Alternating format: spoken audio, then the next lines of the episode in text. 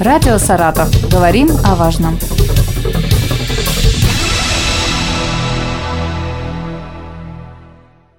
12 февраля будет отмечаться День образования подразделений лицензионно-разрешительной работы и госконтроля Росгвардии. Напомню, официальные даты создания подразделений лицензионно-разрешительной работы и контроля за частной детективной и охранной деятельностью в органах внутренних дел России считается 12 февраля 1969 года. Именно в этот день приказом МВД СССР в Управлении административной службы милиции был создан четвертый отдел, на который возлагались функции по осуществлению разрешительной работы работы. В апреле 2016 года в России была создана Федеральная служба войск Национальной гвардии, одной из задач которой стал федеральный государственный контроль за соблюдением законодательства страны в области оборота оружия. Подробнее об этом сегодня поговорим с Андреем Алексеевичем Гришенковым, начальником отдела лицензионно-разрешительной работы Саратова, Управления Росгвардии по Саратовской области. Здравствуйте. Здравствуйте, Юля. Андрей Алексеевич, давайте начнем наш разговор с э, самого главного, с деятельности подразделений лицензионно-разрешительной работы.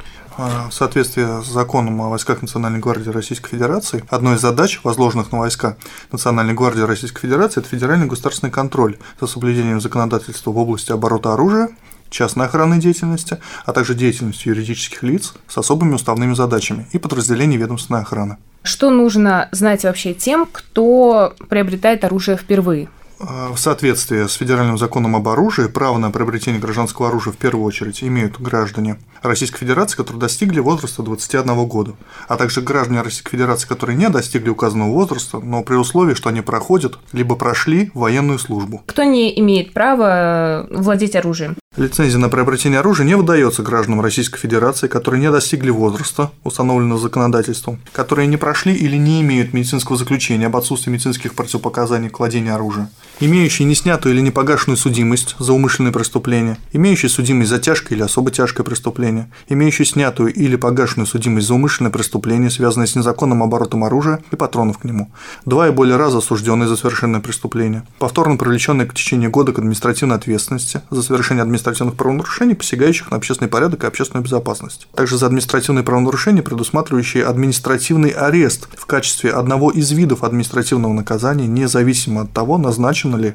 такое наказание или нет, не имеющие постоянного места жительства, также лишенные по решению суда права на приобретение оружия, а также не представившие федеральный орган исполнительной власти, уполномоченный в сфере оборота оружия, документов о прохождении соответствующей подготовки. При этом федеральный орган исполнительной власти, уполномоченный в сфере оборота оружия, это отдел лицензионно-разрешительной работы по городу Саратову, управление Росгвардии по Саратовской области. Вы сказали, те, кто не получил медицинское разрешение, а какие есть медицинские противопоказания на выдачу оружия? Перечень медицинских противопоказаний установлен у нас, э, соответственно, нормативными актами Министерства здравоохранения. Но могу добавить, что медицинские заключения необходимо получать только в государственных медицинских учреждениях. Расскажите вообще о последних э, нововведениях, изменениях э, федеральный закон вот в области оборота оружия.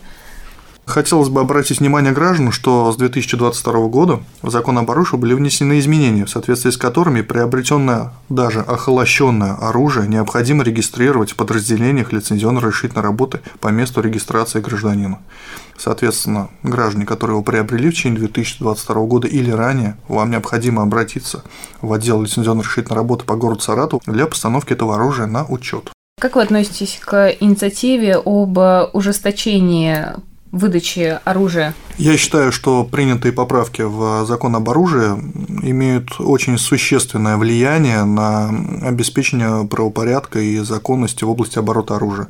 И данные инициативы, я лично, мое мнение, я поддерживаю и полностью одобряю. Пользуясь случаем, я хотел бы напомнить владельцам оружия о строгом соблюдении условий сохранности принадлежащего им оружия, исключающим доступ посторонних лиц, в том числе членам семей и в первую очередь несовершеннолетним а также своевременном продлении сроков действия разрешения на хранение и ношение принадлежащего им оружия. А в доме э, хранить э, как? Есть какие-то правила? То есть где должно храниться оружие? Оружие должно храниться в сейфах, надежно запираемых замками и исключающих доступ посторонних лиц. Напомню, сегодня об обороте оружия мы поговорили с Андреем Алексеевичем Гришенковым, начальником отдела лицензионно-разрешительной работы Саратова, Управления Росгвардии по Саратовской области. Радио «Саратов». Говорим о важном.